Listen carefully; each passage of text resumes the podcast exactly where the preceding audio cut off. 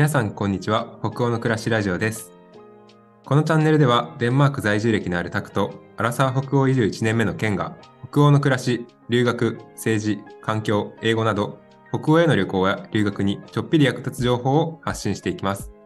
ぜひコーヒーでも片手にのんびりお楽しみください。よろしくお願いします。ます。51回目ということで。はい、はい、前回引き続きゆりちゃんが来てくれてます。よろしくお願いします。お願いします。はい。ということで、51回目は？ね、あの、50回目はさっきあの、ノーフュンスホイスコーレについて結構こう、基本情報とか、どういう学校だっていうところを聞いたんですけど、51回目はもっとこう、ゆりちゃん自身に迫って、はい、いろんなことを聞いていきたいと、そんな感じで考えておりますが。はい。はい、早速始めちゃいますか？はい。うん、うん。ましょう。いや、はい。なんかあの僕がちょっと気になっているというか、ゆりちゃんってこのヒュンス行って、その後もちらっと別のフォイスあのフォルケ行ったりして、日本帰ってきてからも日本のフォルケとか、あの、いろいろ行ってるじゃないですか。はい。なんか、どうしてそういう方向に行っているのかなっていうのが気になるんですけど。ああ、そうですね。うーんと、なんでなんですかね。私もちょっとよく分かってない 正直なところなんですけど、えっと、そうですね、そのデンマーク行ってた時に、あの、なんていうんですかね、思ったのは、そのフォルケホイスコールは日本ではできないって思ってたんです。あの、うん、やっぱりそのデンマークの文化があってそので文化や哲学の基盤としてあの学校が許容されてる社会として。うん、ってなった時にいや日本じゃこれ無理だよねみたいな話を友達とはよくしてたんです。で、うん、そうなんですよで帰国した後に半年後ぐらいに、まコロナが来てあのー、当時その大学3回生で、まあ、就職活動をスタートする時期にちょうどコロナがかぶったんですよね。でなんかその時にこうニッチもサッチもいかなくなっちゃったというかこう全部パソコンでこう自分のディシジョンというか、まあ、意思決定をしないといけないその次のステップの。っていうのが、なん。かどうしても納得いかなくてななんでだなんでこんなことになっちゃったんだろうなと思ってた時にそのたまたまそのたくさんと出会ったきっかけになるそのチェンジメーカーズカレッジのあの運営の人に会う機会があって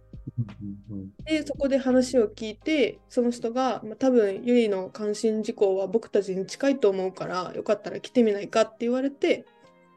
行ったのがきっかけなので。で、まあ、それで、まあ、気がついたらいろんなところに行かせてもらえる行かせてもらえて今があるのでなんか一生懸命やってたらこうなりましたっていう感じ そうなんだ。でもそれはやっぱり最初にノーフィンス行ってで日本帰ってきた時にこうコロナの状況の中でそのチェンジメーカーズカレッジの人と出会ってやっぱりそのなんかこうフォルケホイスコーレで学んだそっちの方向性になんかこう行くのがいいかなって思ったっていうことだと思うんですけどなんかこう、うん、フォルケには何があるんですかね？ああ何があるかいっああ、面白い。なんでしょう。ちょっとコーチングっぽい感じで。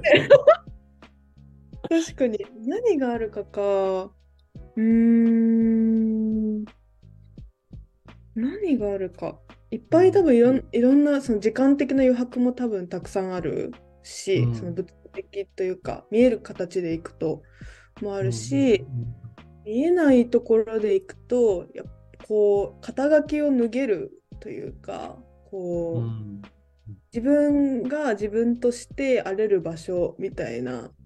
ところがフォルケだと私は思っているので何が何があるかというとその何があるかっていうより何かがないものの方が多い気がします。こう肩書きでジャッジされないとか自分の発言に対してジャッジングがされないとか、うん、そのこうそういうなんか心理的安全性が高い場所だなとは思いますね。なるほどね。ケンさんどうぞ。はい。ゆりちゃんのなんか今話を聞いてても聞きたくなったのが、こう、フォルケの前と後で、なんか自分の中で一番、まあ、か一番っていうかもう変わったなっていうところ、なんかもちろん変わってないっていうのもなんか一つこう、なんか結果の一つだとしてあると思うんですけど、なんか変わったことももしくは変わってないこととか、なんか変化っていう意味でなんかこう、あれ、あげるとしたらどんな？気になる気になる。ああ、そうですね。何、あのーなんか弱さとか痛みとかを、まあ、ちょっとずつですけど、外に出せるようになったのが一番大きいなって自分では思ってます。で、なんか、なんていうんですかね、こう、そのフォルケ行く前は、あの、なんこう感受性が豊かであるとか、まあ、私結構そういうタイプでこう繊細ですぐこう心に反響してしまうその他の人の言葉とかが結構反響してしまうタイプなんですけど、なんかそういうことに対してすごいコンプレックスを持っていたし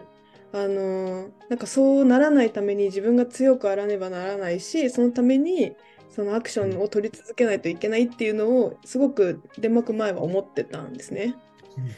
ででもなんかフォルケに行った時に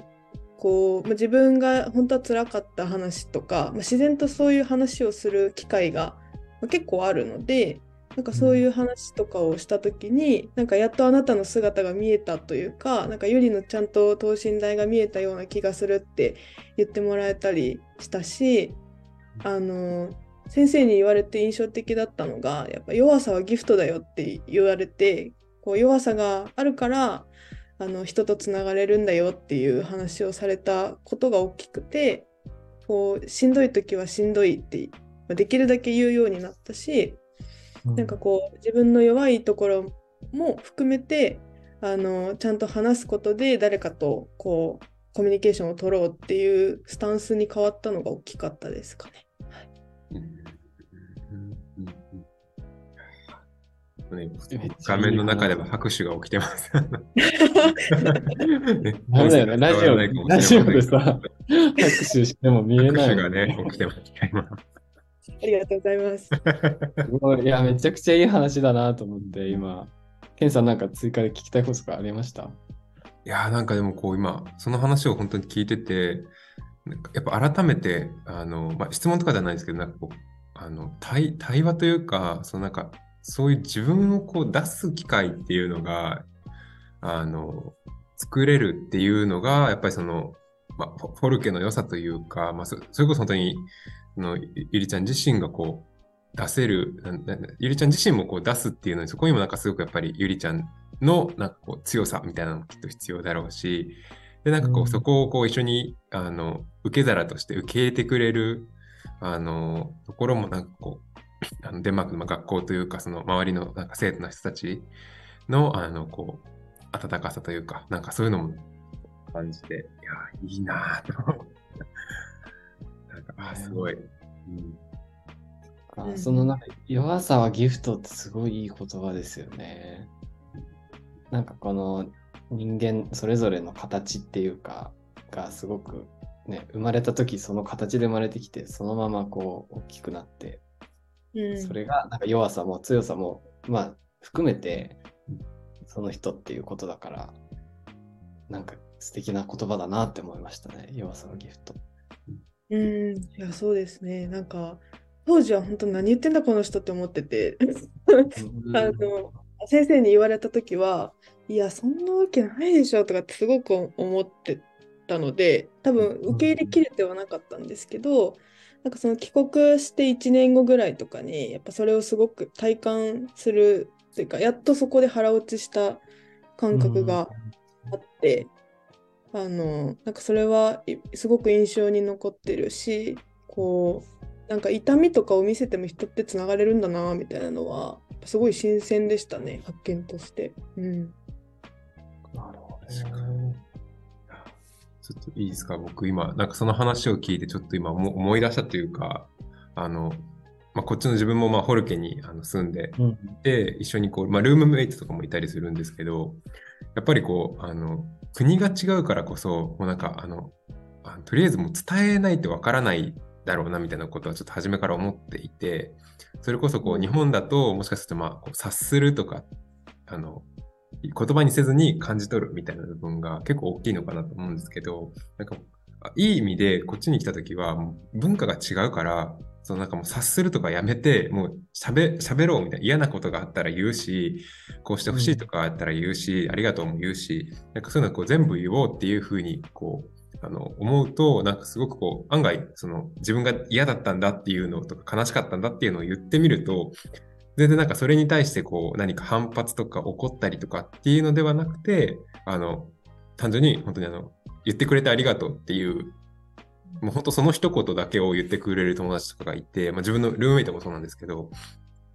なんかそういうのはやっぱりこう、なんだろう、本当にいい、いい意味でというか、こう、やっぱ出してみないと分かんないんだろうなっていうのは、で、その出してみた結果って自分が思ってるよりも全然良かったりするんだろうなっていうのをなんかすごく同時に感じたんで、なんかそういうのを今ちょっと話を聞いて思い出していました。わあ、確かに。そうですね。なんかちょっと重ねるっていう感じになるんですけど、なんか私は結構その自分の感情を伝えるのが苦手だと思ってたんですよね。なんか結構その言葉が強いって言われるタイプで、で結構、まあ、今見えてないですけど、見た目は結構なんてタフな感じというか、アクティブでタフな人に多分見られがちなんですよね。ででも本当は自分はそうではないっていうのも自覚しててなんかそこの乖離がすごく、まあ、今でも苦労してる部分ではあるですけどなんかそのでフォルケに行った時に一回なんか自分の思いをテーブルに置きなさいって言われたんですよね。伝えなさいじゃなくてそのテーブルに置きなさいみたいな。その置かないと始まらないよみたいなのを言われた時にあなんか伝えようとしなくていいんだなっていうこう何て言うんですかね。逆にそのこう分かってもらおうとしなく、まあ、分かってもらった方がベストなんですけど分かってもらわなくても一旦その出すことに対する価値があるんだっって知れたことがやっぱすごく良かったんだなって今そのケンさんの話を聞いててめっちゃ思いました。うん。うんわテーブルに置くっていうのはどういうことなんですか？えっと私の解釈なんですけど、うんうんうん、その人と人との間にテーブルがあるようなイメージ、うんうんうん、で、まあ、人に対して喋ってはいるんですけどなんかその直接的に喋るっていうよりかは一旦そのテーブルに置くことで、まあ、相手のその解釈をちゃんと待つっていう部分もあるし、やっぱそ、なんていうんですか、やっぱ伝わらないじゃないですか、日本人でさえも。コミュニケーションしてても、バックグラウンド全然違うから。だから、なんか伝えようと力まず、一回そのワンクッション置くぐらいのスタンスの方が、意外と自分が思ってることってストレートに伝わるんだなって思いましたね。っていう感じです。わあ、なるほどね。なんかこう、こっちが持ってるのにテーブルに出さないで話してると、もうそもそもなんか伝わることもありえないしっていう感じなんですかね。ひとまずこう出してみて、お互い観察するっていうか、うん、それをどう判断するかは相手次第だけど、とにかく、ね、それこそテーブルに出すっていうことなんですかね。うん。かなって思います。なんか私の場合は結構相手の反応を見た状態で言葉を出すことが多かった。まあ今でもそういう癖治らないんですけど、だからやっぱ自分でも自分が何を思ってるか分かんないし、分かんなくなっちゃうし、でもなんかその私なりに言ったけど伝わらないみたいなことが結構頻発していて、ってなった時に、まあ、なんか相手の気持ちも分かりつつでもなんか伝わりきらなくてもいいから一回言ってみようぐらいのなんかマインドになった感じですかね。うんうん。じゃあいいっすね。うん、さんどうぞ。はい。なんかその今話してもらったのはこうデンマークでのまあ生活だったりそういろんなことを多分経ての今のこうゆりちゃんの気づきっていうところだと思うんですけどなんかそれはやっぱり今もこの日常というかまあ日本に帰ってきてからてからもうやっぱすごくこう生か生かされてる生きてるですか？うん。あ生きてると思います。でもやっぱ難しいなって思うことがすごく多いですね。なんか、うん、環境って全然違うし、だからまあ、その学んだことがこう生かされきれない、生かせきね、生かせきれない？みたいなこととかも結構あるし、こうなんかこうデンマークのその感じを知ってしまったがゆえにしんどいなって思う部分も正直あるし、みたいな。なんかそその中でこうどうやっていどうやっていこうかなっていうのが多分今の段階なんだろうなって もう3年経ってるんですけどやってるっていう感じですね。いやー、いいっすね。なんかそろそろ時間も迫ってきてるんですけど、うんなんか最後にゆりちゃん言いたいこととかないですか？言いたいこと、はい。うん、なんか何何言ったらいいですかね？ね。ありますか？言っじゃあ、最後いいですか？こう、うん。まあ、言いたいことというか、あのこ今後のゆりちゃんの、まあなんか進路とか、まあなんか何かこう決めてることとか、まあ言える範囲でもちろん大丈夫なんですけど、うんなんかこう今後こういう風にしていきたいみたいなの、そういうのなんかちょっとあれば、あの、聞いて、でもしかするとね、その、それこそフォルケに行こうと考えてる人とかも、このラジオきっと聞くと思うので、なんかちょっとそういう人にまあ向けてじゃないですけど、今後のなんかゆりちゃん、こういう風に、えー考えてるんだ、決めてるんだ、みたいなことあれば、ちょっと教えていただきたいです。はい。ありがとうございます。めっちゃ話しやすくなりました。ナイスパスすぎる。えっと、そうですね、今後、なんか具体的にはまだ決まっていなくて、うーん、どうしようかなって、まだ霧の中にいるような感覚、自分でも。なので、まあ、どどうなっていくんだろうなとは思ってるんですけど、こう私そのデンマーク行ってからその伏線回収がすごく起きてるというか、うん起きてる感覚がすごくあるんですよね。そのデンマークで学んだことが学んだというか聞いたことが3年経った今になって理解することとかもすごく多いしあの多分10年経った後にはまた違う理解になってるんだろうなって思ってるっていう意味ではなんかフォルケってすごくその場の学びっていうよりかはなんかこれからの人生が楽しくなる学びが詰まってる場所だなって個人的には思ってます。なのでなんかフォルフォルケ行く人に向けてっていう感じにはなっちゃうんですけどなんかそこまで気負わずでいいと思うしなんかあの長い目で見たらいっぱい面白いこと起きるよぐらいであの行ってみてはいかがでしょうかっていうところです。はい。今後の予定全然言ってないけど、はい。いや ありがとうございありがと。うございます。いや、めちゃくちゃいい、あの、いいパス、ケンさんから出していただいて、めちゃくちゃすごいなんか考えてきたのかってぐらいのなんか答えでしたね。ありがとうございます。結構この、いい話ができたなと思って、なんか響く人もすごく多いんじゃないかなって思うし、